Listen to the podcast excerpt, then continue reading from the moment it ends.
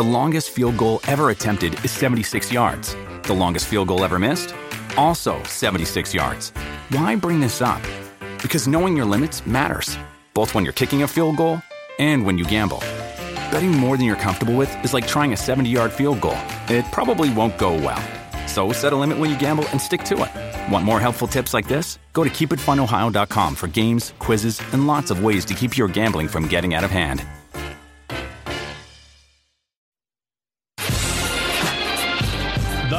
Varsity Radio Saturday Morning Show, presented by the Nebraska Lottery.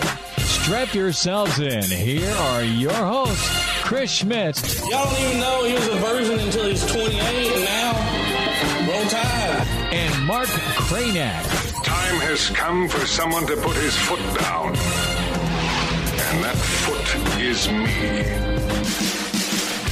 Welcome to it. Weekend editions here at Hail Varsity Radio, presented by the Nebraska Lottery. Chris Schmidt, Mark Kranak, Elijah Herbal. We are loaded up. Plenty to recap with uh, last weekend. The spring game, of course. Not a lot in the first half, a few, as they say, good things in the second half. So we can dive into that. It's been a fun week of some talking points between college football and Nebraska. FPI projections, and of course, uh, a good story from Mitch Sherman on Nebraska's rise back to prominence. You know, the last two decades were well documented and detailed. How does Nebraska get out of that funk for football? Numbers to get in 466 3776. 466 3776 800 825 5865. Can email the show, Chris at HailVarsity.com. Give us a follow. Find us on Twitter. And you can stream us uh, on ESPN Lincoln uh, throughout the week or weekend. Uh, Twitter handles, Chris Schmidt at Schmidt underscore radio. That's me. And at Herbal Essence for Elijah Herbal. We will effort Mark Kranak by the kickoff in Ireland to have a new Twitter handle. I would have tweeted last uh, last Saturday something along the lines of "This sucks" in the first half. Yeah, and and we were all hashtag This sucks. We were gonna look at each other, wondering, "Is it over yet?" In the first half, but Not I caught bad. myself. What is that? I what caught. are you doing? I caught myself and said, "Hey, we're we're out. We're in the stadium. We're watching football." Uh, even if your beer's three fourths gone, you still got a little beer left. All right. So I know that part I liked. I like the commu- you know, the community element of it. It's great. Back with Husker Nation, you get to see the the players running around. But it was very similar to like when the Pro Bowl was on. Right. And I didn't even know. I, I wasn't keeping up on like what the rules were going to be for the Pro Bowl, so I didn't know that that was the case. Mm-hmm. But I, I flipped to it. I saw two plays. I was like, I'm out. Well, I, Let's watch Shark Tank. Right. Like this is ridiculous. I need your it was pers- just ridiculous. I need your perspective, man, because you uh, were father of the year last weekend, like many Nebraskans, taking their little ones to to Memorial Stadium, and your kids have gone before, and you've taken them to some pretty big time games, but you you got them down. It's the spring game, and it was great to see uh, your little ones at, at, at inside the graduate uh, over at, at Single Barrel. We had a fun pregame. Uh, offensive lineman Gilmore was really cool to meet. Aiden's a nice dude. Six five offensive guard. That was cool. He came on set with us. So, what did your kids think? Were they all pissed off about the first Bored. half? bored. Okay. yeah.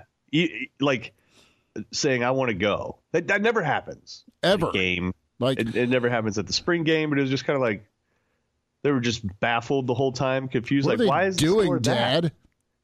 Why is the score that? Like they're just getting to the point where they finally get the sport and they understand the points and the meaning of everything, and then it's just all thrown out the window, like completely. The the defense is scoring two points for a sack that's not a sack. So you ex- well, i- if it's if it's a, a first half of thudding, and you you two hand touch him, yeah, that's a sack. It's just not your normal football sack.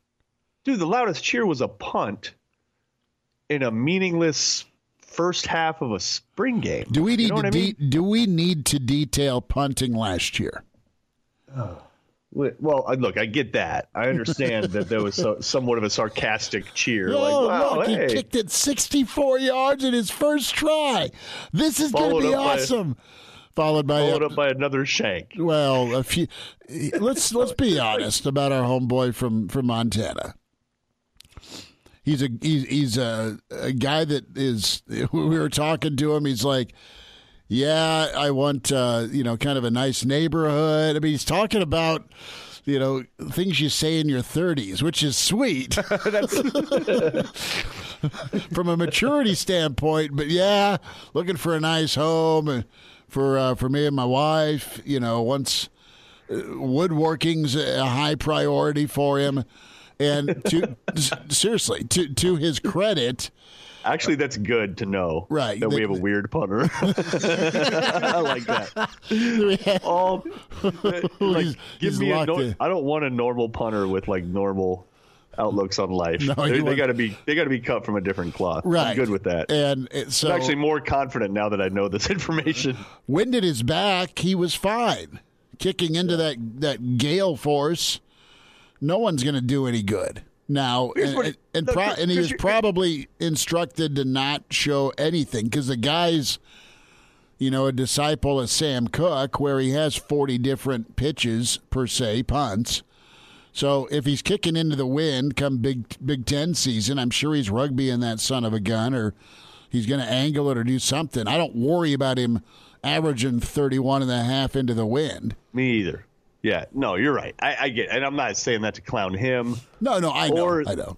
I'm just saying uh, we've reached the point where it's just like, uh, look, during the spring they do scrimmage, they do tackle to the ground, right? Like that happens, right? They they did During in the, the second at half. some point? Yeah, yeah. Well, and, No. and two of the So- so why Saturdays, you- two of the Why, Saturdays. why can't you time it for that?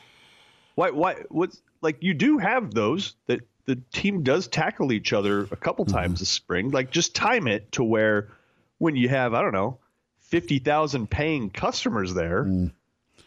you do this. You just time it for that. Like I don't know. Well, I- no, here- here's weird. here's the question: Your needs are their needs, and the way camp shaped up, it was screwy anyway.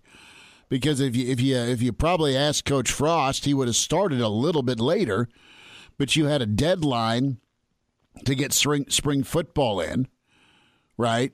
Because you're tearing up the uh, the field turf that you won't be paying twenty four ninety nine for clumps of because of its losing record, or far be it from you know the glory '90s AstroTurf record. Remember those swatches of of uh, AstroTurf? Maybe some of us bought for our Husker Den. Anywho, the field turf's being tore up because they need to install the new in time for graduation. So this is when you can do the spring game, fellas.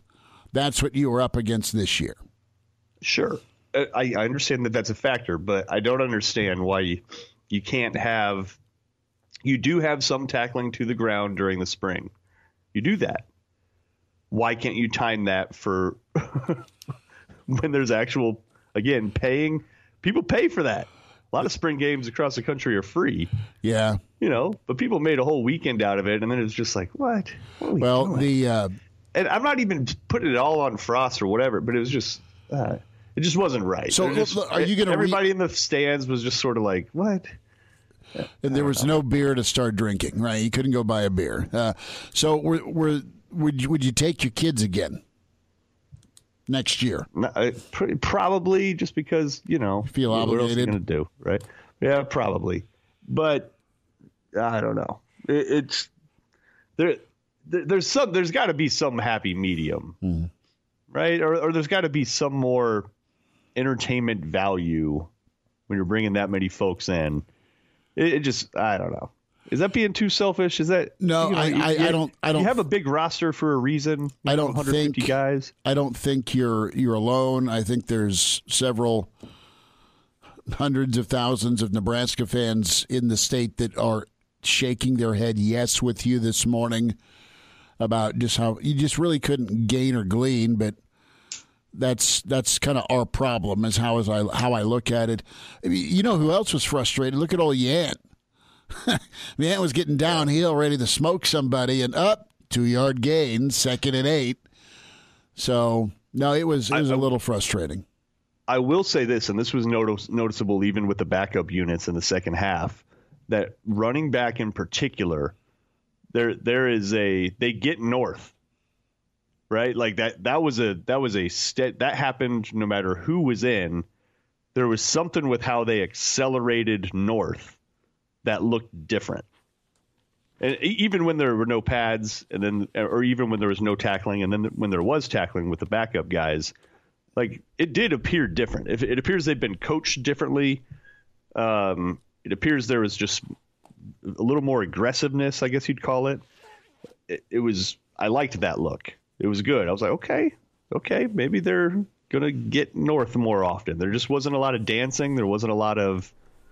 It just seemed like an, a point of emphasis for them that like if there's a you explode through that hole no matter what. Did And- you notice that too? Was Yeah. that just me? Well, Mark, and not only was it the running backs that were getting north and south. I mean, I feel like I actually did see what what has been preached about the offensive line all spring, which is the fact that they're firing off the ball better this year. I, you, you saw that. You saw especially from the the There's offensive engagement. guards. Get, getting getting north and south, uh, moving the defensive line backwards off the line of scrimmage. I feel like you saw that. Now we can talk about the the pass protection all you want because that was atrocious. That was hard to watch at times. Even even even with ten Mississippi. Yeah, I mean Garrett Nelson was just having his way in the in the backfield. Just did not did not matter what the offense line was doing. It was just every single move was coming off. Spring game overreaction. Oh no, get your tackles healthy. Okay, that's one for me. Two is I loved hearing about how good the receiving corps is. Didn't see much of them, right? Just because you didn't see much Casey Thompson. I like Rollins. You want to talk about forgotten man, right? In the tight end recruiting class. Yeah. Dude looked really nice going up and just I know just one reception, but man, he looked big time and athletic. So I'm going to take that and put it in my back pocket if I'm a Nebraska fan and say, all right, got a dude that can get open. Purdy, for as limited as he was, like three practices or whatever it kind of uh, amounted to, I thought he made a hell of a throw. And I'm glad that Haarberg was in. I thought he had a, a really good seam route throw. I think they see some potential in him, and and he's he's a talented dude and good. Get him some reps. Let him go live because they had limited film on him. So I'm good with all of that. And to your point, Kranak, you too, Elijah. Yeah, I think you've got a a common goal and take between O line and running back, right? uh, coaches, uh, fire off, move your defensive linemen. Don't jack around and get north and south if you're the running back. That's, I mean, that that is one common thing from Whipple to Applewhite to Raiola. Of okay, we're in unison, even though it's just spring. This is how we're going to run the football and, and and that's good. There's just not a lot of side to side and then cut that we've seen out of the shotgun zone read give maybe the last few years. There's just just too many times where someone missed a block or there was uh, some lateral movement versus north south movement uh, from the running game. Yeah, they accelerated. And uh, too early prediction, way too early prediction. Chubba Purdy's going to be breathing down Thompson's neck in the fall. Okay, Tom Thompson's going to have the start, and it, you know, there's there's nothing I saw uh, in the spring that says he shouldn't or should. To be honest, I mean, you just didn't see a lot of them. Um, but he's clearly the, the the front runner. And Purdy didn't practice a lot during the spring. He only practiced the past, you know, like, like the week leading into the spring game, essentially.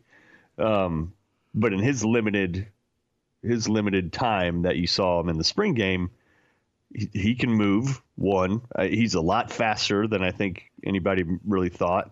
Um, he could throw it pretty well. He's he looks good. Uh, again, limited duty, playing against backups. I understand all that, um, but he looks like he belongs. He doesn't look doesn't look like the moment's too big at all. And it's not even one of those things where it's like, oh, he's got potential. It's it's more like, no, he looks ready to go now. Um, again, limited action, uh, but uh, he he seems like he's going to be a guy that's going to going to push the issue. And you just wonder, you know, when when and if Casey Thompson struggles, and you have somebody that's that capable as a backup, pretty interesting, right? And You've Nebraska got hasn't seen that in a long yes. time. We haven't had that in a long, long time. Well, and, and Nebraska hasn't had a season where the starting quarterback starts all 12 games dating back to, I don't even know when. Pre, You is got- it you- pre you got- Taylor Martinez? You got to go back to to Riley, probably Tommy Armstrong. Did Tommy Armstrong start every game? I I, I think there was well, there was there was not a season. I don't think where he started all. I think he started games. all of them in 2015. I thought Ryker Fyfe came in for the last game of the year that year. No, Oh yeah, he may have. that that was Oh yeah, 20, Tennessee. 20, 20 No, no, that was 2016. 2016. 2016 was when he came in. Ryker Fyfe played Tennessee. Okay. Yeah, well, and, Ri- and Ryker, yeah, Ryker started against Tennessee, but But point taken. Right, But Fyfe was not pushing Armstrong for the starting role no, No. at all. Right? He just had had to do it by because of injury. And it just looks like you have an up you have a chance here with the quarterback room for there to be some legitimate competition. To where if you're not getting it done, there's a capable guy ready to come in. You you had that with Martinez and McCaffrey, but you know, in hindsight, how ready was McCaffrey really? Um, Well, how capable? How capable was he? If you're asking him to throw 25, 30 times a game, of course, right? And so you saw how that worked out. But it just does look like you have a lot more competent quarterback play across the board rather than just one guy and then some clear backups. It, Purdy does not look like a clear backup. It just doesn't. Uh, and Haarberg showed some good things. And then you have Smothers, who has started a Big Ten game already and almost beat Iowa. You know, and he probably looked the worst out of all of them for, you know, it, it was one practice, so you don't take too much out of it. But, you know, you have some actual competition in that quarterback room, and hopefully that kind of lifts all boats. We'll do you do you worry about Nebraska at the quarterback spot from an injury standpoint? To your point, Elijah, with some injury history, you look at Purdy and you look at Casey Thompson. Now, Casey had the thumb thing, and he and he fought through it. And Purdy, that's that's what's that's why he's here. I think he's probably just got behind at Florida State because he was dinged. I mean, do you worry about guys kind of changing their their history uh, from an injury standpoint, being able to stay uh, active and mobile and, and not dinged, as, as physical as the Big Ten is? Well, I worry less about it because again, I think you have options. You know, where I mean, think about it. Say say Casey Thompson goes down game 1. At least, at the very least, you have a Logan Smothers who's been there and done that and performed Yep. pretty well against a really good defense. Right? So you have him, he's there. And then you have Purdy who looks like a more talented I, Purdy might be the most talented quarterback on the on the roster, at least from what I saw, unless I'm tripping. But No, just just more more fluid throwing the ball. and faster. The dude's fast. You know, he was. Mm-hmm.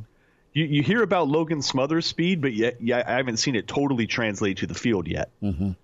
Right, and he is fast. We we know he is because of his like track times from when he was in Alabama. He was like a top five sprinter, so you know he is fast. But translating that to the football field and seeing it on game day is kind of a different story. And and Purdy looks like the fastest one that they have. Um, so I it, that I came away encouraged by that. I'm just being like, okay, you got you you don't have just one guy and then cross your fingers and hope to God he doesn't get hurt. You know, it's like okay, you have your top guy and then you have a couple other guys that are going to really push him. And if something does happen with number one, number two's not not a distant number two. Nope, there's some uh, some options there. It's Mark Kranak, Chris Schmidt, and Elijah Herbal. Weekend edition of Hail Varsity Radio. Quick timeout. We'll dive more into the spring game. Our rewind is next. Spring game looms for the Pirate.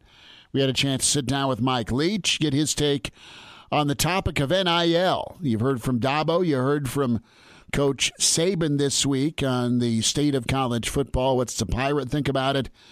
And uh, we'll also uh, dive into uh, some things that are maybe not football related with uh, Coach Leach. That's on the way. Uh, Brandon Vogel in less than an hour. Gary Sharp, the Iron Horse. More spring game thoughts with Hail Varsity. Hello, listener. Hey, it's Chris Schmidt with Hail Varsity Radio, and I wanted to let you know about a special deal just for listeners of the Hail Varsity Radio Show podcast. We're offering $10 off the annual subscription price of $29.99. That means that you, for less than $20, can get everything we do 10 issues of our monthly magazine, our annual football yearbook, and all the premium content we produce at hailvarsity.com. Just go to hailvarsity.com backslash subscribe and enter in the promo code GBR for $10 off a full year of Hail Varsity. That's hailvarsity.com backslash subscribe, promo code GBR.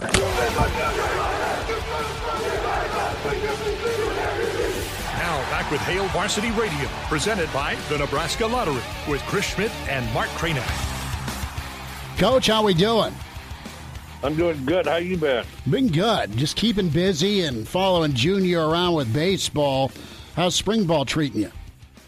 Been pretty good. We're getting better. Um, you know, it's uh, we have a lot of enthusiasm. We go out there. We're enthusiastic. We're raw and sloppy at times, but we do a lot of good things.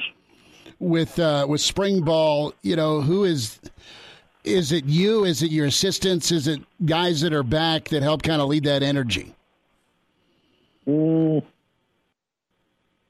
Well, I think our assistants do a good job, but just Mississippi in general, and I think part of it because growing up, they didn't have a lot of other things, but they're always enthusiastic to get out there and play and to hit one another. And so I think our teams like that, we have a very close team. Um, and part of it is, is I think you know, starting back, they're approximately the same age, which was freshman, uh, sophomore, and then even delayed further by the COVID year. And uh, so I think they're used to being around each other and really enjoy each other's company. And it's, it's one of the closest teams I've ever been a part of. Uh, close doesn't always. Uh, I mean, it, generally speaking, it's good. It's it's usually good, but close can also mean comfortable, where you're just comfortable with where you're at, and you know uh, everybody's happy, and and then uh, there's not quite the pressure to perform that you would like at times, and. Uh, but we do seem pretty competitive, and I'm still kind of waiting to see how it comes out. But uh, you know, we're playing hard and we're doing some good stuff. Mike Leach with us here, Hail Varsity Radio, the Pirate uh, Mississippi State head coach, and chatting and getting caught caught up. And you guys started spring ball a couple weeks back, and I wanted to ask you about uh, it is baseball season. It gets going tomorrow. Is there a, a Mike Leach moment on the mound? Have you ever thrown out the first pitch? You know, I have thrown out the first pitch, and um, you'll think I'm lying, but I'm not. I threw it out at a minor league team. Uh, let me see. I've thrown it out at uh, Texas Tech, at a minor league team in Midland, at a minor league team in Iowa. Uh, it seems like I'm missing one. Um, Anywhere in Washington State? I think I threw it out there too. Anyway, but at the Houston Astros too. I threw it out at the Houston Astros, and um, and always invited to do it at the Texas Rangers, but they were during the season and stuff. But um, and the weirdest thing, and I can't do this going out there right now. Now, I mean, I've always been able to throw, so to speak, but um, every one of them was a strike. And I mean, I didn't do that stuff where you go in the fringe of the grass and you. I'd go to the mound because I'd mess up the mound. I'd make sure they had to rake that mound again.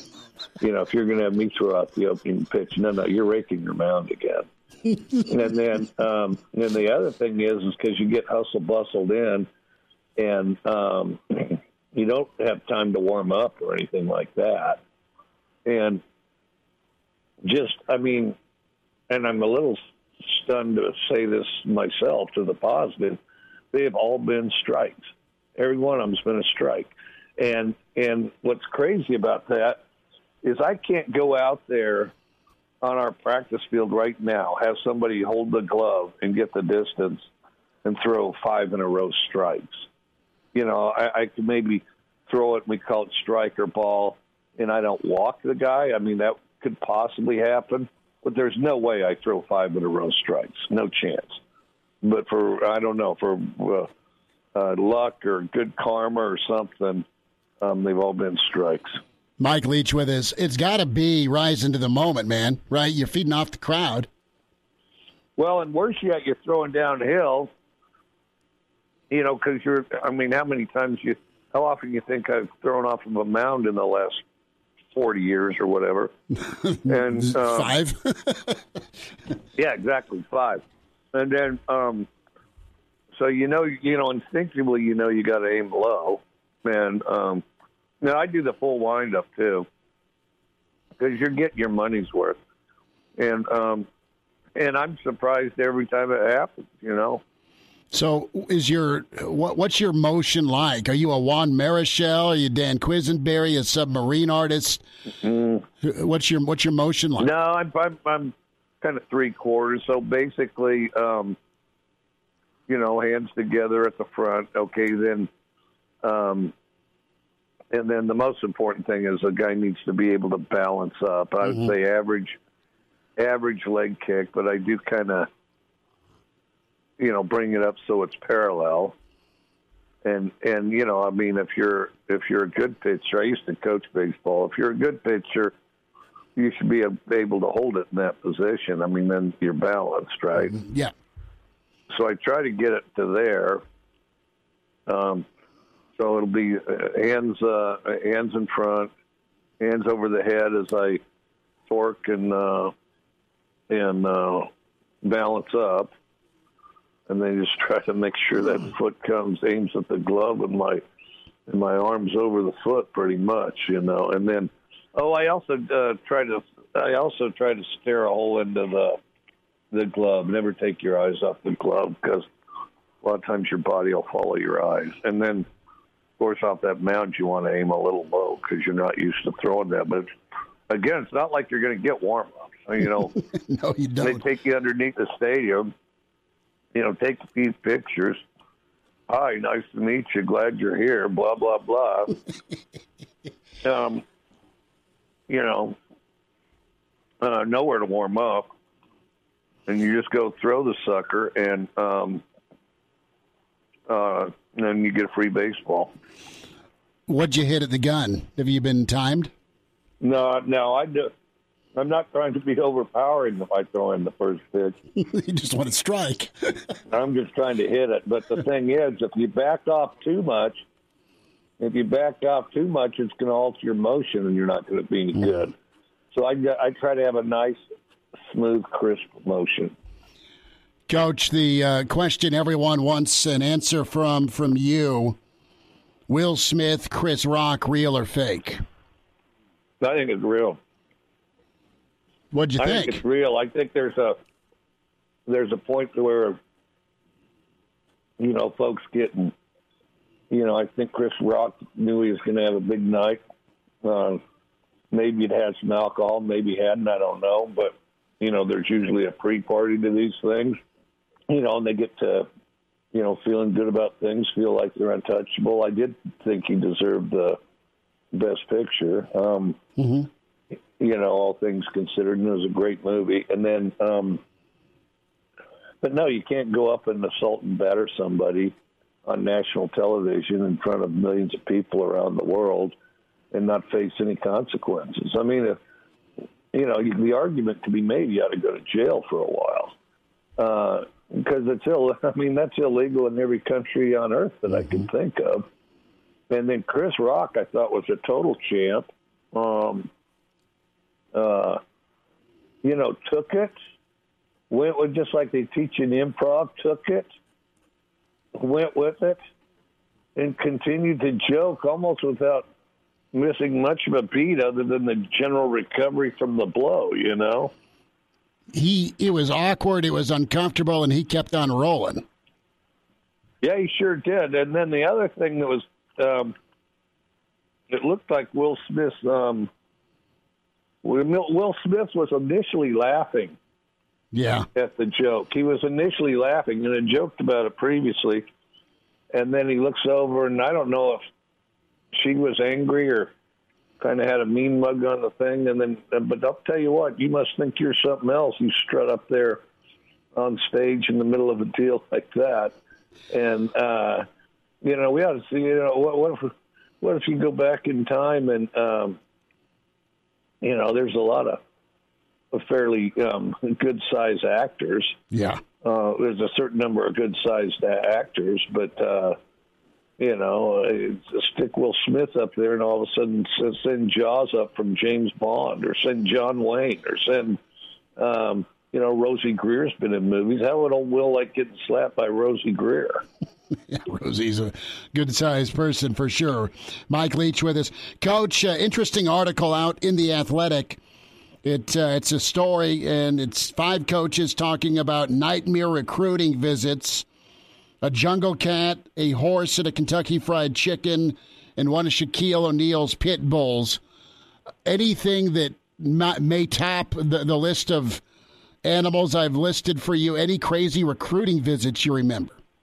Oh shoot! Uh, one guy we were chasing around, we went by I can't remember which professional athlete it was. Uh, might have been Spud Webb had a, or Spud Webb or his death. You know, let's see, it was Tim Brown, Spud Webb, Dominique Wilkins, guys like that. They're in Dallas.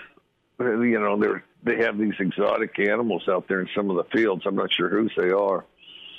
Um, like giraffes and zebras and stuff like that. Um, you dri- just driving by it. Mm-hmm. Um, you know, crazy stuff like uh, just palatial mansions, like palatial. You know, the guy's got a coach for everything. And oh, by the way, plays the piano. um, and then, um, then, oh, I'll tell you this, and it was it was one of the happiest places I've ever been. Happy to the point I kind of didn't want to leave. okay, so in in in kind of Central Florida, there's a place, and you go down a, you know, off the main road, go down a dirt road, and this place is country as can be, Form, formulated out there in kind of the woods, but it's more flat, grassy woods. But there's some trees here and there. Okay, there's all these shacks, and they are shacks. And like you know, the roof is like uh, corrugated metal. You know, like as in you're thinking corrugated metal on top of something. No, in some cases, just corrugated metal. Period. Okay, and um, and so it's formed into a cul-de-sac, and you'd go into the house, and you know that you drop deep into a couch, and your fingers would, you know, drag kind of on the rug, and as you, you know, just playing with your fingers reach behind the rug, you realize it's all on dirt. The couch and the rug are on dirt. And now they have a TV and there's an antenna and stuff like that. And um, uh, but I'll tell you what, outside of there was one of the happiest neighborhoods I've ever been in. It's all formed out like a cul-de-sac. Hmm. There were kids riding, you know, bikes or whatever, or kicking balls. There were some guys having a basketball game on a real beat up basketball goal you know, rusty rim, no net, and part of the plywood is tore up on it. Uh, parents out there watching their kids talking, some barbecue and stuff outside or whatever. It was a very, very happy, happy place. And it just goes to show you that's what people make of it. Because I've been into some of those mansions mm-hmm. where nobody's happy, you know. Mm-hmm. And then, you know, in between, I mean, the, there can be plenty of drama with the people, but in between, uh, you know, like just regular middle class. Well, heck, I know all about that. So I mean, that's nothing new because I that was me, middle class. You know. Coach, uh, should there be a parameter at all on uh, on the portal? Uh, you've had to deal with good and bad portal, and uh, you had uh, one of the ads talking over the weekend, I think out of the Big Ten, about maybe it's a two year wait before you get the free transfer. Do you like that idea? Well, yeah, I like I think that among others. There's got to be some restrictions on it. Mm-hmm. I mean, the NFL doesn't just you know you don't just cut and run all the time. You have two weeks. You can sort it out in in two weeks, and we need some limitation like two weeks. Um, there's a point to where when it comes to portal and NIL, I mean, everybody's talking about all these players being professionals. Well, they're professional with all the benefits and none of the responsibility. I mean, um, you know, there's a point to where, uh, you know, there's whether you're professional or whether you're amateur, there's advantages and disadvantages to each. And I think that there's a point to where we have to select what are they? Are they professionals or are they uh, amateurs? You know, if you're professionals, okay, well, professionals, great. I mean, you know, you can arguably make more money. You know, you certainly can get name, image, and likeness deals. But also, you know, professionals get drafted. You know, professionals get drafted, and uh, and uh, you know what? You know, some guy says, "Well, you know, I want to go to all these big schools, and I'm the best running back in the country." Well, too bu- too bad. Molly Putz, New Mexico, has first pick in the draft. You know, and, and, Mo- and Molly Putz has been waiting to have that first pick, and and you're probably going to to the beautiful downtown Molly Putz. You know, and uh, and and well, and the other things professionals get cut. Mm-hmm. Professionals get traded. Professionals. Um, I think a lot of that is uh, open bribery that's going on with NIL. If if guys got cut or traded, I think some of that would go away. It's it, and it's quite embellished too. And then um, you know they have to pay taxes. Um, you know, you take your your uh, gloves off, throw them to the fans. Well, no, you then if you want a new pair of gloves, you pay for them. You know, um, the uh, you know, amateur, there's some serious advantages to being an amateur. You don't pay taxes. Um, you know, you, in an undistracted fashion, you uh, get an education. I mean, all this we're dumping on these 18 year olds is pretty tough. I mean, you know, think about think about uh, you know when you were 18, and I think about it all the time. Okay, all of a sudden I'm, I'm a talented player. I'm able to do a bunch of stuff. And now what am I doing? I'm knocking on doors trying to get uh, car dealers and uh, and uh, oil change places and hotels to you know to give me money. I mean that, that that's an unmitigated nightmare. How good of a player am I going to be? Am I going to watch film? Am I going to be able to adjust to college football? I mean, I think that, that makes it quite challenging. Am I going to come away with a degree? Probably not. And a degree is a lot more permanent than any of it, you know. Mm-hmm and um, and so, and then if you're an amateur, I mean, we could always have something like, you know, we could incentivize this amateur thing. I don't think we always look at that the right way. I mean, why not say, all right, uh, if you go to a school uh, for four years and exhaust your eligibility and uh, in good standing, you get a hundred a hundred thousand dollars or whatever amount. Mm-hmm. Uh, you know, at the end where that's forfeited if you transfer. If you go on the portal or anywhere, that's forfeited.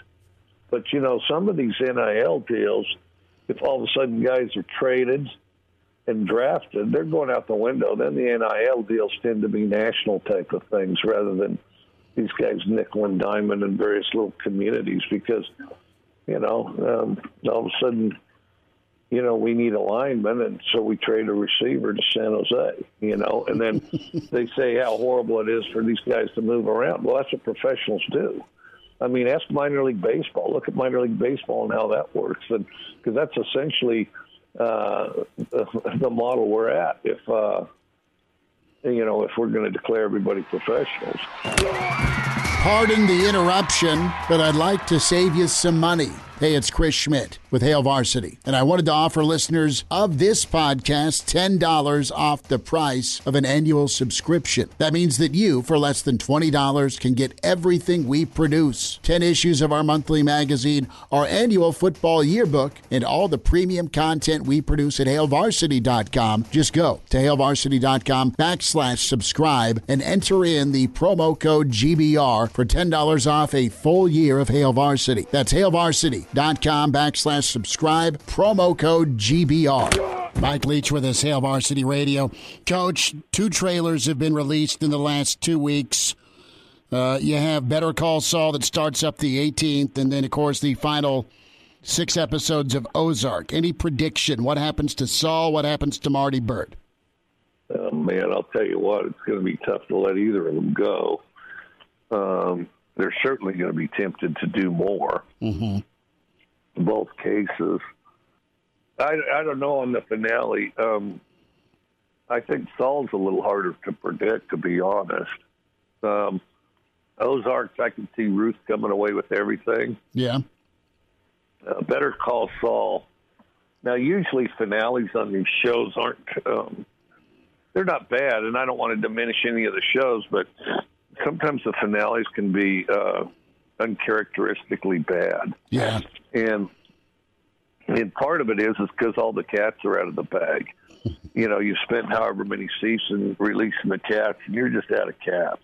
You know, and and I think that um, I think that um, well, now there is one exception to that. Like uh, uh, on one hand, I get the Sopranos finale, Yeah. okay, but on the on the other hand, I mean, I don't think anybody was fully satisfied. No. Uh, I did think it illustrated the paranoia that collectively you placed yourself in and that you would feel, you know. Um, but the ultimate, the best finale of all time, and the best episode of the show was Breaking Bad. The finale of Breaking Bad was outstanding and epic. I mean, just incredible. Like to the point when they did the little movie afterwards, that thing didn't have a chance because I mean, you're following the the grand finale of Breaking Bad with that. I mean, it's just got no chance, you know. I think I think El Camino plays in to to Saul's ending. I think Jesse and Saul end up up in Alaska together. I, I, I, yeah, it appears that way, but um, and then I do think it backgrounds stuff a little bit, and it tucks a corner or two in. Okay, but how about that? And and and I and I've talked a lot about Breaking Bad, and it's a it's a very good show. I can't, I don't know, that's my favorite, but um, because actually Saul was my favorite character on that. um, you know, you go to law school, and then, uh, and then, uh, but he, uh, what a finale that was, though. I mean, just unbelievable. Just an unbelievable finale, and and and how they arrived at that finale after so many twists and turns and jumps in that plot over the years. Um, the finale of Breaking Bad is, just epic, and then because I almost didn't finish Breaking, but you know I started the first season, and I thought the first season of Breaking Bad was quite boring. But you have to introduce the characters, and there would always be a cliffhanger at the end of each episode. So they drug me along, but it's very important to introduce all the characters. And the second season did not start out well for me. and then by the, after the third episode, I said, "All right, one more. If it doesn't pick up, I'm out." Mm. And then I gave it one more. Well, then it explodes, you know. And then and then you know, yeah, and throughout you're wondering why they had the name Breaking Bad. And boy, it was Breaking Bad. I mean, everybody on that play on that show turned bad. Uh, remember when everybody on that show was handicapped? Yeah. For a while, for a while, every character's handicapped. Okay, so the detective's handicapped, the kid's handicapped. Uh, I mean, there, and I counted it up. There were like five handicapped at all the same time. Something broken, something busted, something, you know, gone. Coach, last thought. Mike Leach with us, Mississippi State head coach. Did you grow up with a girl in high school like Ruth from Yellowstone? Yeah, all of them. hey, that was Wyoming. I'll tell you this. We did have this. Uh, once in a while, those rodeo girls would start fighting over a guy or just be mad about something. and so you'd be in the quad. And it wasn't unusual. I mean, not likely, maybe, but there might be the homecoming queen or not the, the rodeo queen, and she might dip, you know. Oh yeah, Uh, yeah. And then, um, and but anyway, especially the rodeo girls, but just girls in general. I mean, you know, like on Seinfeld, they talk everybody wants to see a girl fight, and that's true. And then, um, uh, you know, people pretend they don't, but if you're in high school, you definitely do. And um, and so, I don't know. I remember these two rodeo girls got upset with one another, and so you come to the quad after lunch, Mm-hmm. and everybody knows it's going to come down, and they're kind of circling around, and everybody's in their little group, looking to see where this girl is, that girl is, and then all of a sudden they bolt towards each other and collide in the middle, and then the other thing, and and and it's a combination of a fist and claw. You know what I mean? Mm-hmm. a fist and claw, and I, which is um, honestly quite effective. You know, delivering blows, but also yanking out the handfuls of hair. Beth And, Beth boy, is they- a beauty, man.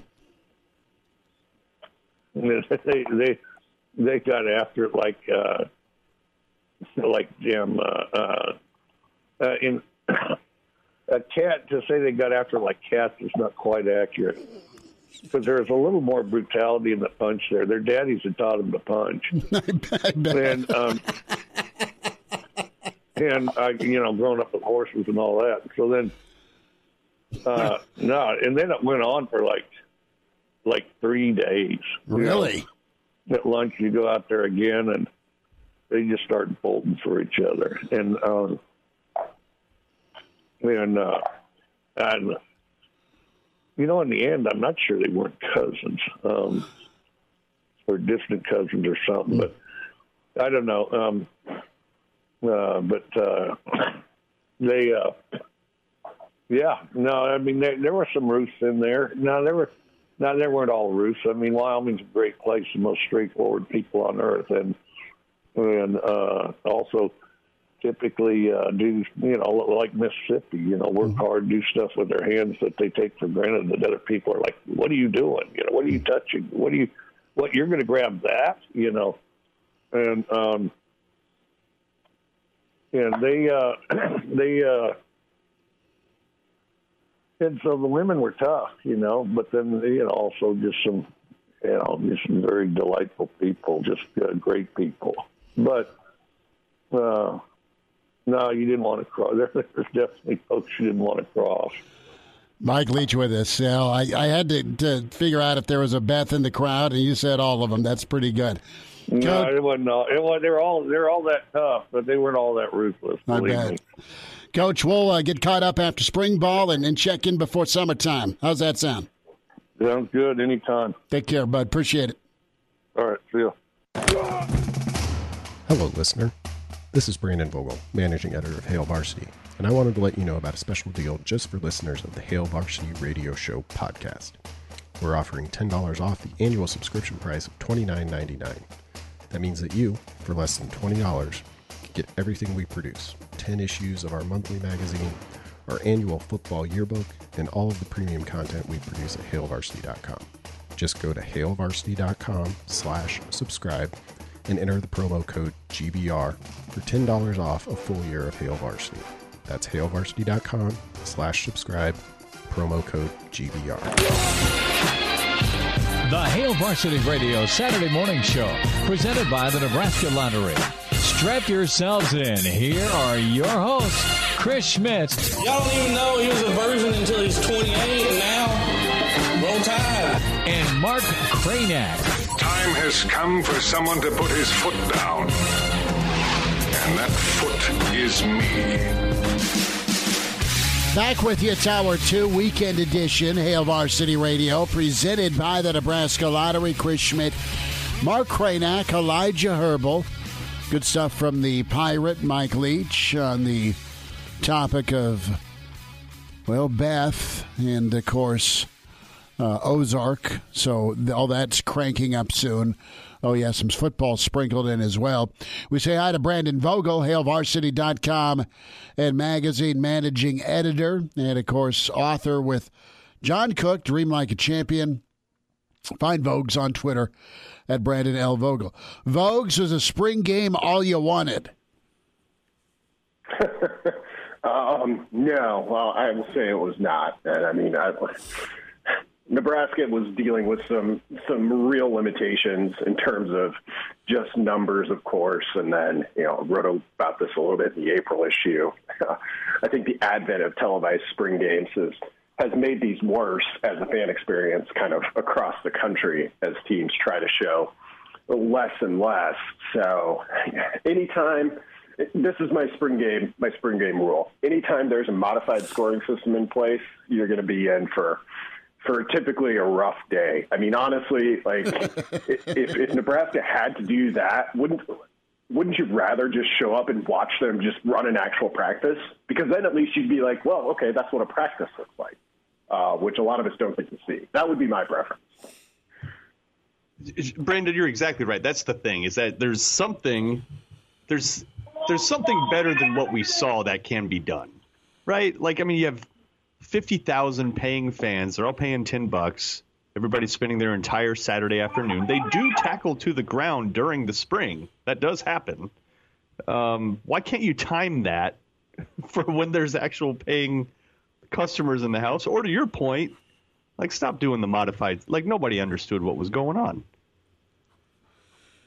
Yeah, it's not good when you need a chart to to, to try and uh, try and keep up with with what's happening. Like like I said, I think we all understand it. We know where Nebraska was at. Um, but it just becomes each one of these tends to offer a little bit of diminishing returns. Uh, you know, because I think the excitement around it it gets billed more and more as as a quote unquote game, which you know we in the media that's that's how we treat it, and it's kind of how we have to treat it, given the interest around it, particularly at a place at, at Nebraska. And then you get there, and you're about uh, I'd say 10, 12 minutes in, and you're like, oh yeah, that's what this is, and it's it's typically not not the best feeling.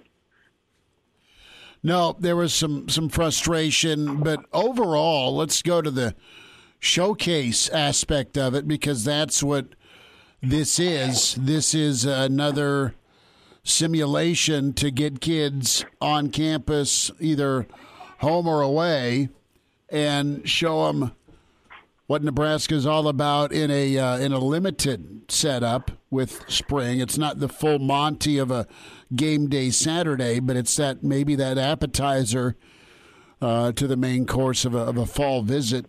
Nebraska still does that at, at an extremely high level, and the impressions Vogues are, are are pretty long lasting for kids to, to, to keep Nebraska in the conversation. Yeah, and that's that's become its primary function, and it, it still exists as that. I mean, the spring window is good. We know for some of these recruits, like it, it's not easy to get to Nebraska because they're they're not all that close. But you've got this spring window where you can do it. I mean, honestly, if I were if I were Nebraska's brain trust, I'd schedule my spring game. Well, we had a, a hard out, so to speak, with new turf going in. But I'd schedule that around the opportunity to maximize it. And, you know, I don't know if you want to be first or last in terms of getting these kids spring visits, but one or the other, just so the most possible players have the ability to to come because ESPN and I think you know various other networks are going to televise 12 or 14 spring games today, and I'll probably you know hop over to check in on each one of them. And other than Alabama and maybe Georgia, which is having a title celebration, not many of them are going to look like Nebraska's looked like last year in terms of just the sheer, sheer size of it and the fan support. So you've got to use that to your advantage. And I think Nebraska does a pretty good job of trying to do that. Okay, that all said, we we can maybe make a few have a few observations and takeaways that you hope have some merit as as you enter the actual season. At the running back position, uh, we talked a little bit about this in the first hour, but it did appear that the running backs, in particular, there was an emphasis on getting north. And when you see a hole, you accelerate through it, come hell or high water. Did you come away with that same impression that the running backs, in particular, have maybe been coached a little differently, and that there's maybe a different emphasis than in years past? Yeah, a little bit. Um, it seemed a little more sudden, um, a little more purposeful, I guess, for for lack of a better term. And I, I came out of that first half with, I guess, who you'd consider, who I'd consider the top three um, at this stage between Rahmir Johnson, Yant, um, and Anthony Grant, and I thought they all looked pretty good and extremely in circumstances that were not conducive to to running backs excelling. So I thought that was that was encouraging. And in the second half, you saw I think a little bit more of, of what we'd heard about the offensive line um, because then you could you, you kind of could pin your ears back a little bit and just play football. So, you know, we'll, we'll see. I mean, for, when I look at Nebraska in 2022, and this has been the case for a couple of years now, but once again, I mean, I think their biggest growth area is some increased efficiency. They haven't had a problem with explosiveness, increased efficiency in the run game. If they can get that, all of a sudden, you know, they can be, I think, a pretty good team. Uh, if you look at Casey Thompson, Chubba Purdy, whoever may end up playing quarterback, Logan Smothers, your passing doesn't take a huge hit, and you just add that running piece. Well, all of a sudden, you start to have something. Brandon, while we're talking about the running game, we better mention the offensive line. So I, want to pose the question to you: Is Garrett Nelson that good? Is, is our pass protection that bad, or is just just overreaction from one practice? Um, oh, I think uh, a Venn diagram that might include all three of those things in the middle. I'm really high on Garrett Nelson for the season ahead. I mean, he's improved a little bit each year he's been on campus. You know, we remember him as a true freshman where he was like a clear motor and effort guy and you know, it, you, you kind of see the gears turning in terms of making that transition to, to major college football. Got a little bit better in 2020, and then last year got even better again. And a lot of the talk this spring was about him kind of emerging as a leader. And you know, he's he's been a guy that we see up there pretty frequently uh, at the at those press conferences. And I think he's going to be a guy you see up there every week in 2022. So I'm pretty bullish on his 2022 season. Pass protection, big big issue for Nebraska last year. And, and maybe it's not a surprise that it didn't look completely fixed in, in the first half of of the spring game. That's going to remain. I mean, it's going to remain a pretty big liability until they show they they've made some gains there, and then just the the run game overall. Um, again, saw a little bit more. I think there in the second half from from that offensive line, but it's uh, it's a tough one to judge given the circumstances of that spring game. Pardon the interruption, but I'd like to save you some money. I'm Brandon Vogel, managing editor of Hail Varsity, and I wanted to offer listeners of this podcast $10 off the price of an annual subscription. That means that you, for less than $20, can get everything we produce 10 issues of our monthly magazine, our annual football yearbook, and all premium content we produce at hailvarsity.com. Just go to hailvarsity.com slash subscribe and enter the promo code GBR for $10 off a full year of Hail Varsity. That's hailvarsity.com slash subscribe, promo code GBR. Few minutes, Brandon Vogel with us from Hail Varsity. We're recapping uh, some spring game thoughts. Vogues, to go back to, to Garrett Nelson and, and his his growth from uh, you know a, a, an in-state recruit to kind of the voice on that defense it sounds like he's done a pretty good job of mentoring as well, and I, that's where I want to go.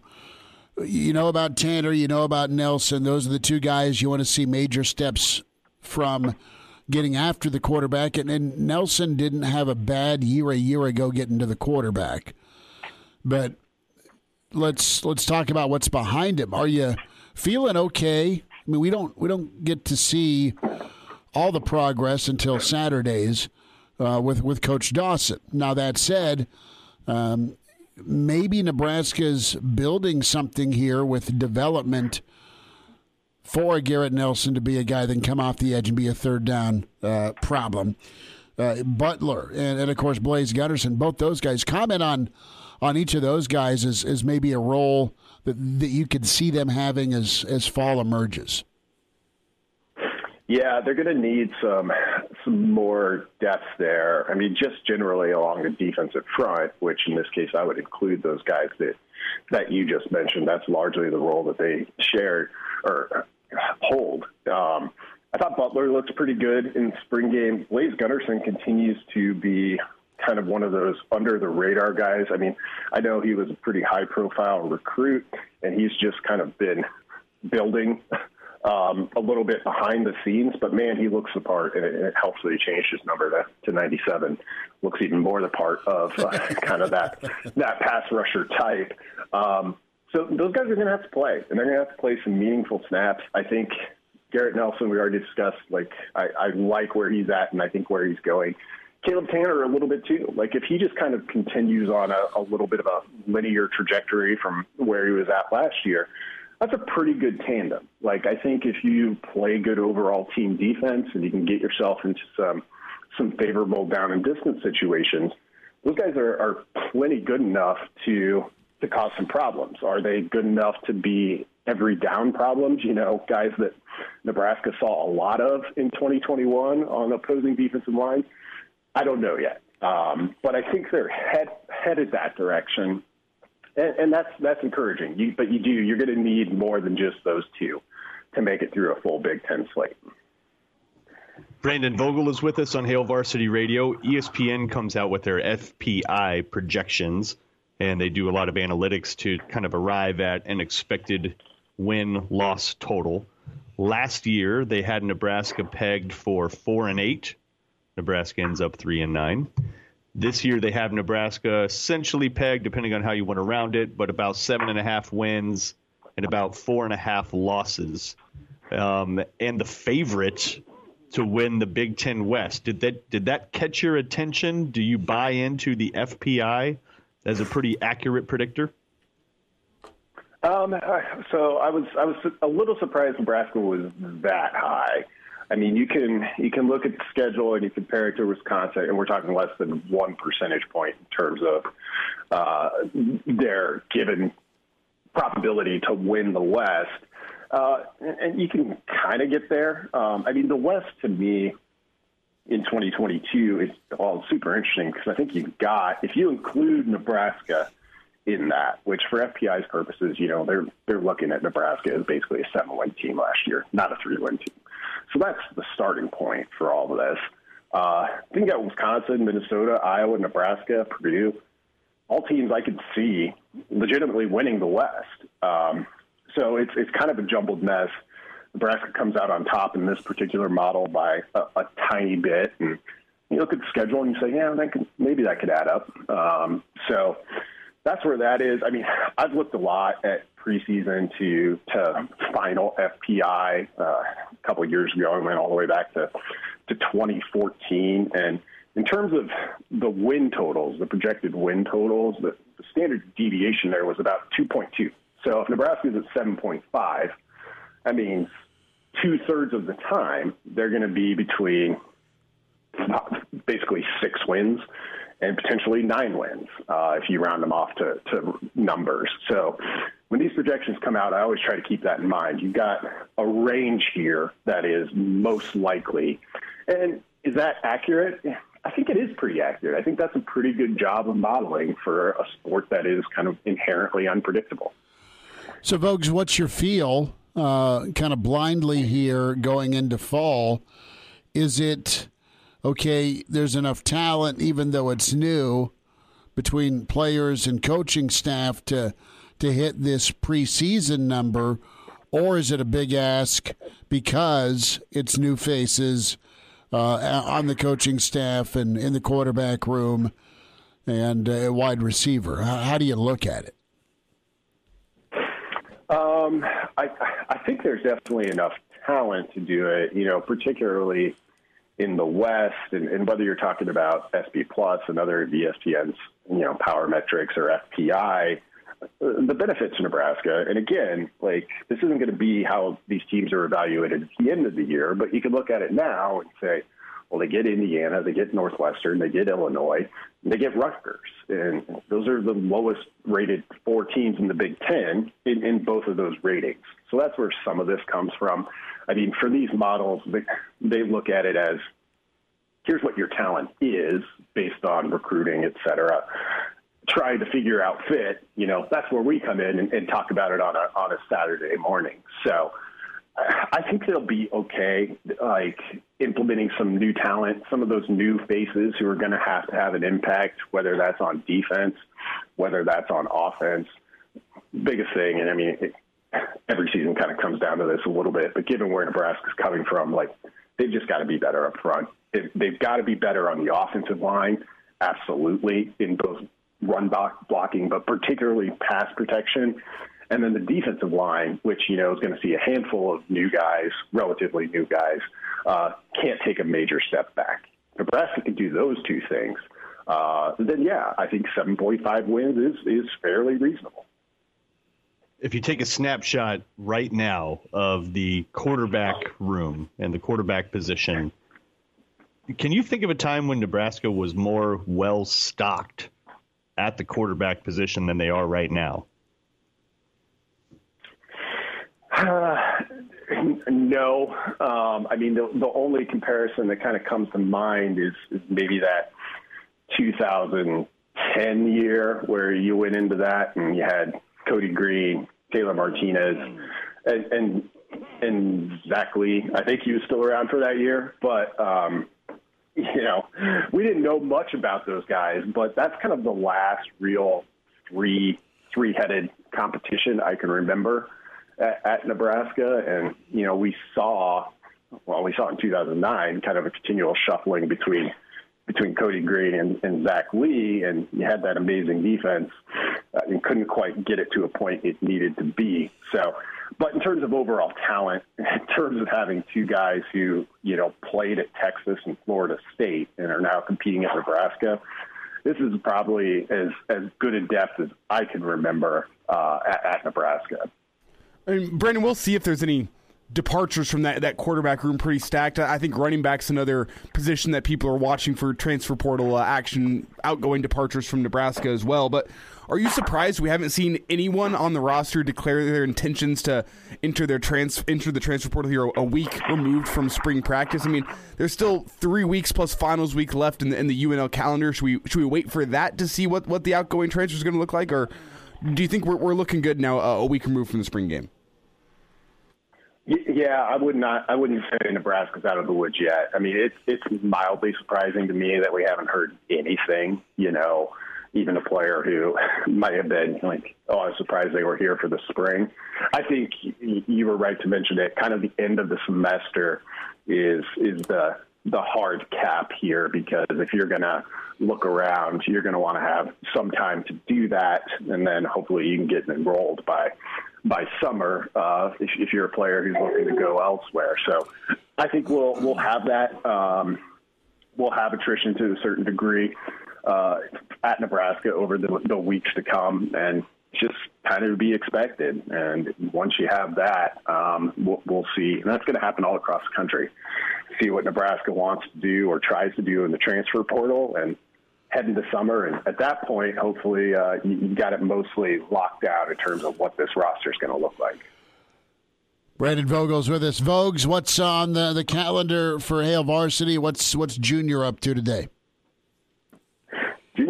Junior is eating some bananas and Cheerios at the moment. Uh, staying mostly calm. So solid start to solid start to the weekend. Um, no, we got some good stuff coming up on Hail Varsity. Uh, Erin Sorensen has a good story on women's golf. That's that's going up. Um, this morning. Be sure to be sure to check that out. We'll have a little bit of softball, have additional coverage from from baseball today, um, and then continue to to work through what we what we did and what we didn't see uh, spring football. Steve Marik, in particular, has been doing a, a, great job with that this week, and and that'll continue throughout the offseason.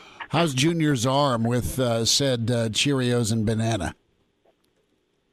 He doesn't. He's, he doesn't throw things a lot yet. So Ah, future soccer okay player. On, on yeah, uh, actually, it might be, and I, I'd be okay with that. As I, as I watch watch He isn't. play this morning. Well, let me know when he gets that arm all kind of loosened up and and and, and your dodging ability. So Yeah, he's clapping now. He's got that part down. He's- he's- that's pretty good. Have a good weekend, folks. Thanks so much. all right, guys, take care. Kranak, did you uh, in, endure the the dodging of macaroni? Oh yeah, there's there's a lot of flinging of food, smearing it on the face. Did Yeah, you did you that sort of laugh or were you like stern about it?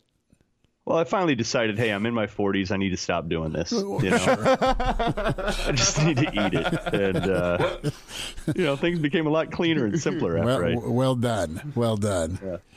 Well, good enough. We will uh, spend some time with the Iron Horse. Gary Sharp's on the way. Weekend edition continues at Hail Varsity, presented by the Nebraska Lottery. Like what you hear? High quality radio and podcast is part of what we do at Hail Varsity. Hey, it's Chris Schmidt with Hail Varsity Radio, and I wanted to offer listeners of the Hail Varsity Radio Show podcast $10 off the price of an annual subscription. That means that you, for less than $20, can get everything we produce 10 issues of our monthly magazine, our annual football yearbook, and all the premium content we produce at HailVarsity.com. Just go to HailVarsity.com backslash subscribe and enter in the promo code GBR for $10 off a full year of Hail Varsity. That's HailVarsity.com backslash subscribe, promo code GBR. Glad to have you back. Yes, sir. You heard me right. Here are the guys, Schmidt and Kranak. Well, Hector, here's the game plan. You're going to bring us two absolute martinis. You know how I like them straight up. And then precisely seven and one half minutes after that, you're going to bring us two more. Then two more after that every five minutes until one of us passes out. Excellent strategy, sir. Back with your weekend edition at Hail Varsity, presented by the Nebraska Lottery. Chris Schmidt, Mark Kranak, Elijah Herbal uh, running the show. We say hi to the Iron Horse, Gary Sharp. Sharpie on site with us uh, last weekend at the Single Barrel. Good to spend time with him. Sharpie, how's the week, man? What do you know? Uh, you know what? Nice little quiet week. Happy Easter to uh, both of uh, you, uh, all three of you, and every all of our listeners. Thank you, man. Same to you and uh, your fam, and you know a lot to kind of sift through. But uh, on Twitter last night, I, I got to hear more about this bouncy house. Please tell us. Oh, yeah, so here's the story. So you know, I, I you know when you grow up in the Midwest and then you move away, um, fish fries were never like a big deal. I, I mean, I knew they existed. Like it, you know, I grew up uh, Catholic, and you, know, that was a you know during the Lenten season. But in Omaha, fish fries are huge. I mean, it's like a cultural experience. And so I went last night. Now I did not know. Now I know who this person's house is. But I went as uh, you know. I'm, I said somebody said, "Hey, let's go to a fish fry." I got at somebody's house, and I'm like, "Really?" So this person that put on the fish fry, they are uh, they're retired, um, so they do a lot of fishing, and they build up to this one day every year on Good Friday where they host a fish fry for like the neighborhood and all their friends, and all the fish that they cook up is fish that they have caught over the last year from the Upper Midwest and Canada, and it was incredible. And then went in the backyard, and there's a bounce house, and I'm like, oh boy, this is this is on tilt. Um, yeah, it was kind of interesting. It was a it was a nice mixture of uh, uh, fish fry for kids and a fish fry for adults, um, and a good way to uh, end the Lenten season. But man, fish fries are huge in Omaha. I, there is nothing like it up here. That's that's really cool. Uh, you just hit home talking about catching fish all year to build up to the payoff, right? The the monster fish fry. My uh, my mom's dad, Grandpa Hunt, would catch every crappie in western Nebraska for the first weekend of August in the annual family uh, Hunt family pic- picnic in Holdrege, Nebraska. And he was always great about measuring the amount of Busch Light he put into the fish and that he put into himself. He was minimal with how much Busch Light he drank, but man, he took care of all the consumers. So that's that's really cool. Shout out to Timmy Berta.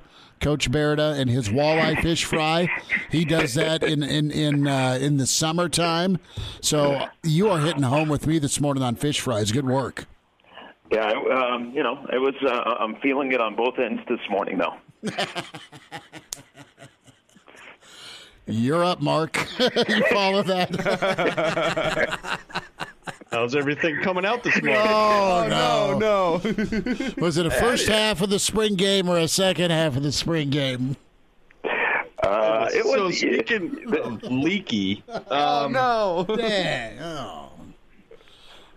and running game runs runs. I don't know. I, I got nothing. I, I'm thrown off right now. He's, well, here, he's let, us flustered. just let's just put it this way: there is uh, there is minimal thudding, Thank you.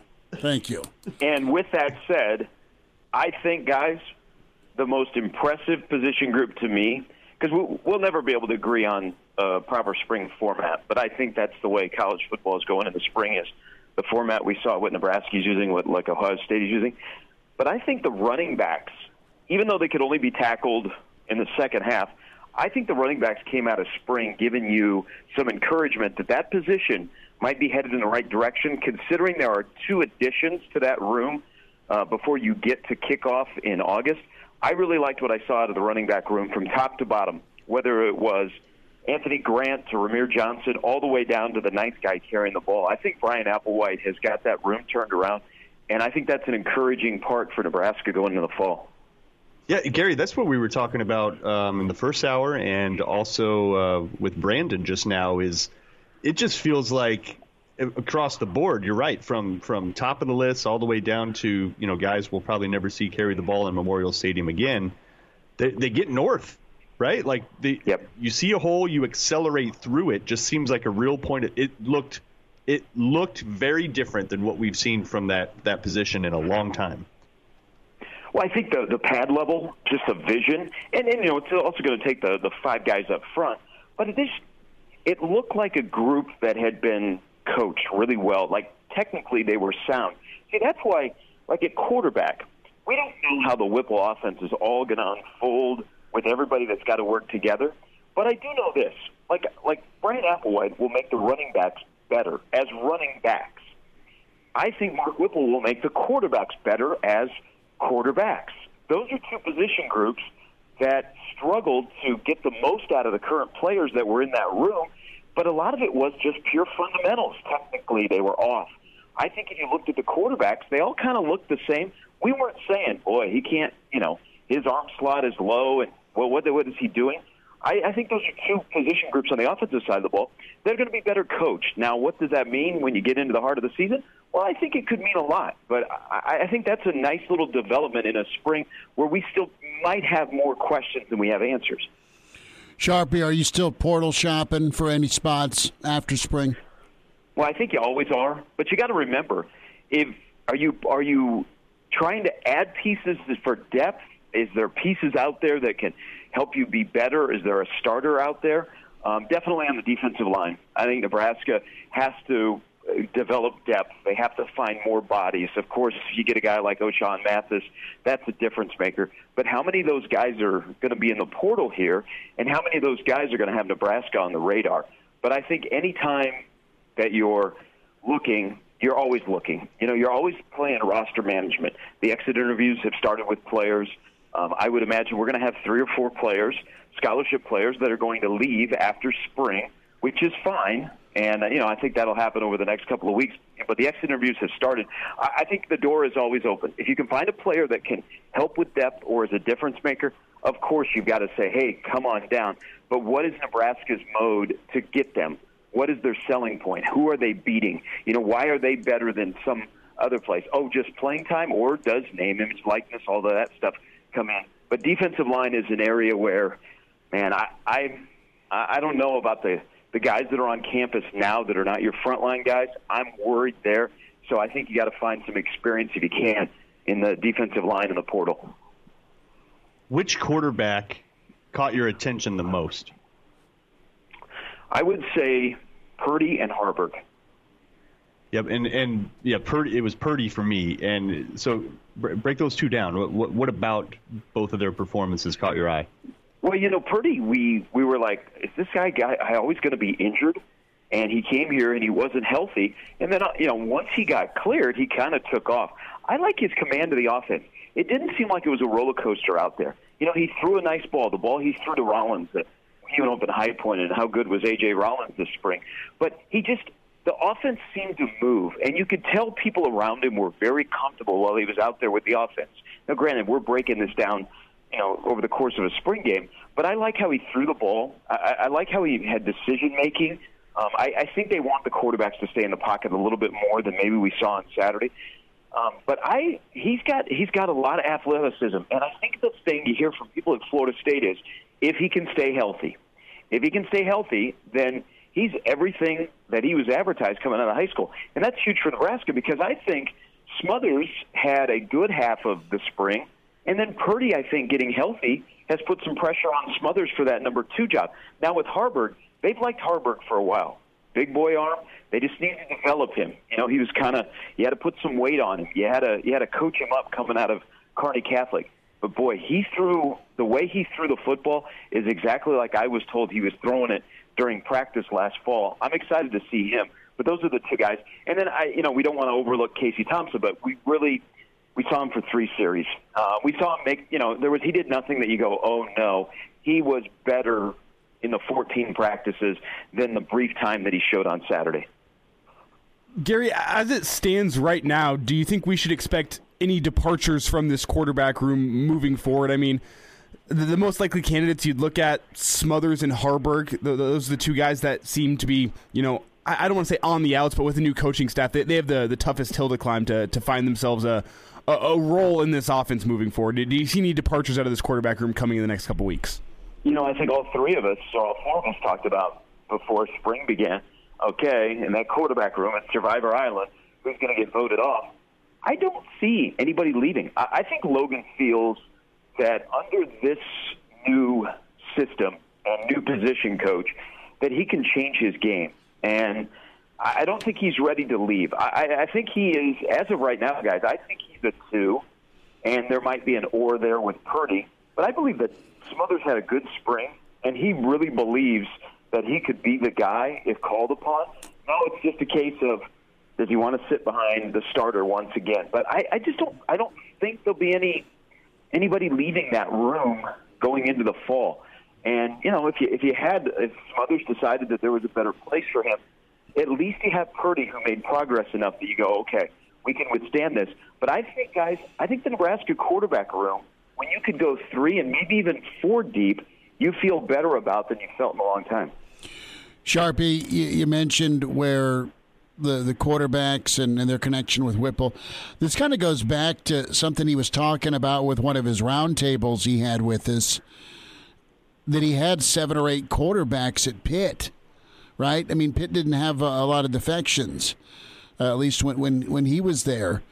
Is is Nebraska in position, and, and maybe we're, we're zooming out too much on this, but maybe guys will just kind of suck it up and stay because – they feel like this guy can get me better and teach me quite a bit, even if I'm not playing. Maybe it'll it'll be a long term approach with with that quarterback room. I think so. I think he's got enough of a track record. Yeah, ready to. You know, people are like, okay, you know what? I may not be the first guy up, but man, look at what he has done, and look at the experience he has had to coach me up and make me a better quarterback.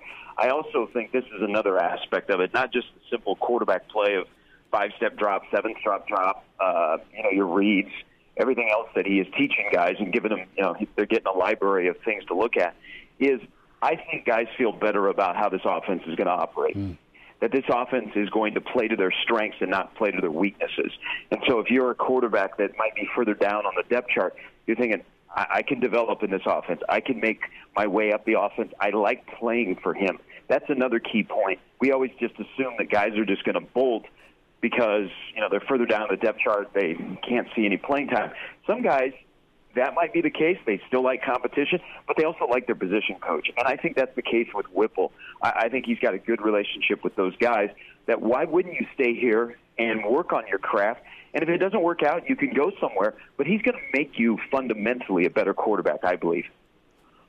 How about the offensive line? We heard so much about them firing off the ball and maybe having a little bit of a different style. Um, and you know, offensive line play is if if you didn't play it, it's pretty subtle. It's not the easiest thing to just watch and, and notice. Um, but from folks you've talked to, what you observed, did you see a difference there? Uh, it, uh, the the difference I see is that Nebraska desperately needs Corcoran and Prochazka to come back.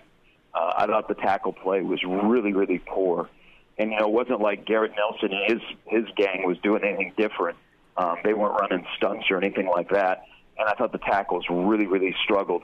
I think what Nebraska may have found through the course of spring is they've figured out their interior offensive line.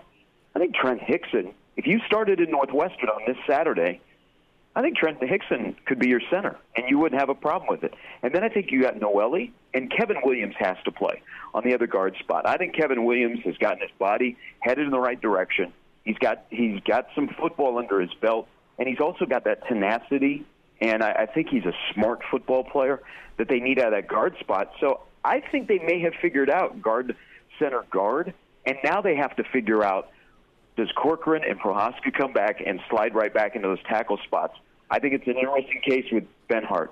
Um, you know, Benhart didn't have a great spring game. I'm not really sure what kind of a spring he had, but he can't play guard. So, you know, he's kind of stuck. If he can't play, if he's not the starting tackle, he's the backup tackle because you can't move him. But I, I think on the offensive line, you know, there's still there's still question marks because of your two key pieces that didn't play. But I think you figured out guard, center, guard. I want to go to Benhart for a second. High profile kid, Minnesota, giant body. And do you, do you think it's more of, about technique refinement? Is it a speed of the game thing or is it a confidence thing? Any insight to, to, to his progress or what may be stalling it? Well, I think it's a little bit of everything, Schmidt. And I, and I think the bend, you know, he, he has, you know, he, he's a guy that has played a lot of football for Nebraska but they need better at that position. And I don't know if they can get better out of him. Sure. You know, he may have given you his best his best moments. I, I think there's some things physically and technically that still plague him, um, and that's why I, I say he can't. You know, everybody says, well, he can just slide down to guard. Well, that's a that's a heck of a transition, and some people are not built to move and play tackle, go to guard. I don't think Benhart is a guard. Um, thus, he's got to stay outside and and I, and I think he struggled. And, and you know what? If he if if he wasn't your tackle, you could get away because Teddy Prochazka is a Sunday guy. And then I think Turner Corcoran on the outside. I think Nebraska's better with Corcoran at tackle than they are at center. Mm. And does Benhart then become a you know a guy that can play both sides? We'll wait and see. But I I, I just don't think Bryce Benhart is starting for you come the fall. Mark, I'm going to jump ahead of you just real quick here because uh, the way I see it is I don't see much of a difference physically, technique wise, between Prochazka and between Benhart. The difference I see is Prochazka's got a, a, different kind of mentality than Benhart on the offensive line, more harkening back to that that '90s offense line in terms of uh, aggression, firing off the ball. Is that what you see? Well, I think he's. Uh, I think Teddy's athletically. If, if you're going forward with Teddy, or he's dropping back in pass pro, I don't think you see much of a difference. Teddy's going to find a way to be dominant. Um, you know, Nebraska and pass pro has struggled at times. I I don't like Benhart as a get behind him and run downhill and he's going to blow somebody up. If you had to do that with Teddy, that would be the case. Now, I don't want to turn this into an all Teddy fest because there is the caveat Teddy still hasn't played a lot of college football. Remember, he didn't get inserted in the lineup until early in the year, and then he got injured against Michigan. So essentially, as a starter, he played a game plus, but there's a lot of things to like about him that Nebraska needs, whether he's downhill blocking getting to the second level, or he's in pass pro. Because I'll tell you what, going back to Saturday, if you're making a list of things that you are disturbed by, the tackle play was number 1A, 1B, 1C on your list. Like what you hear? High quality radio and podcasts are just part of what we do at Hail Varsity. I'm Brandon Vogel, managing editor. I wanted to offer listeners of the Hail Varsity Radio Show podcast $10 off the price of an annual subscription. That means that you, for less than $20, can get everything we do 10 issues of our monthly magazine, our annual football yearbook, and all of the premium content we produce at hailvarsity.com.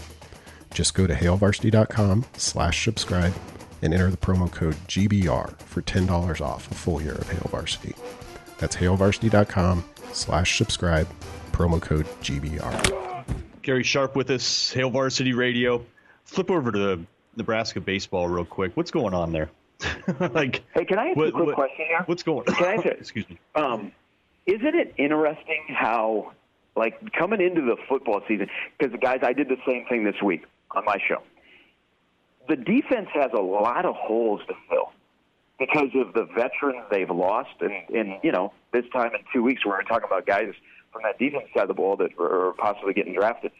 Nobody's really talking about the defense. That'll be a thing that we're going to have to spend some time on in the off season because they still have some major question marks outside of what we're talking about the defensive line.